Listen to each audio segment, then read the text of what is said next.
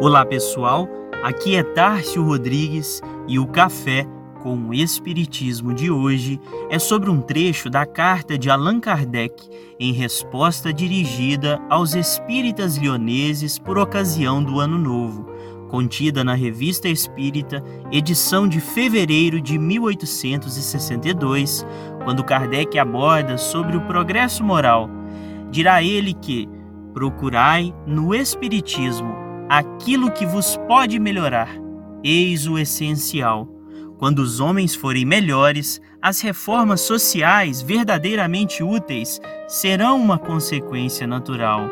Trabalhando pelo progresso moral, assentareis os verdadeiros e mais sólidos fundamentos de todas as melhoras, deixando a Deus o cuidado de fazer que as coisas cheguem no devido tempo no próprio interesse do Espiritismo, que ainda é jovem, mas que amadurece depressa, deveis opor uma firmeza inabalável aos que buscarem vos arrastar por um caminho perigoso.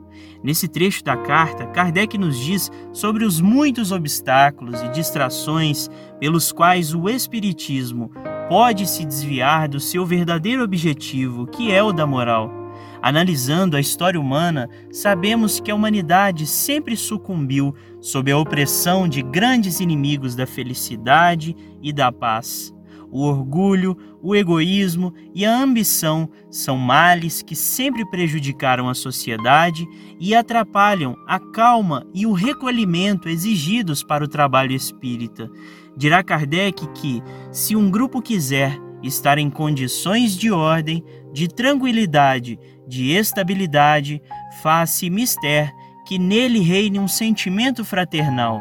Todo grupo que se formar sem ter por base a caridade efetiva não terá vitalidade, ao passo que os que se fundarem segundo o verdadeiro espírito da doutrina olhar-se-ão como membros de uma mesma família, que, embora não podendo viver sob o mesmo teto, moram em lugares diversos.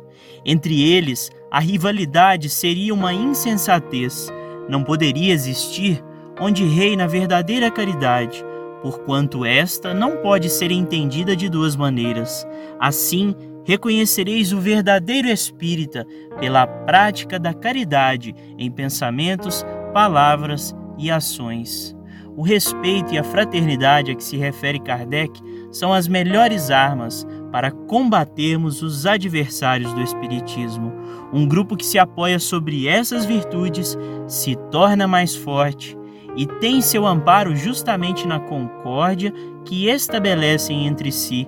Como bem explica Kardec, o egoísmo e o orgulho matam as sociedades particulares como destroem os povos e a sociedade em geral. Lede a história e vereis que os povos sucumbem sob a opressão desses dois mortais inimigos da felicidade dos homens. Quando se apoiarem nas bases da caridade, serão indissolúveis, porque estarão em paz entre si e com eles próprios, cada um respeitando os direitos e os bens dos vizinhos. Eis a era nova predita, da qual o Espiritismo é o precursor e para a qual todo espírita deve trabalhar, cada um em sua esfera de atividade. É uma tarefa que lhes compete e da qual serão recompensados conforme a maneira por que a tenham realizados, pois Deus saberá distinguir os que no Espiritismo não buscaram senão a sua satisfação pessoal daqueles que, ao mesmo tempo, trabalharam pela felicidade de seus irmãos. Fiquem com Deus e até o próximo episódio do Café com o Espiritismo.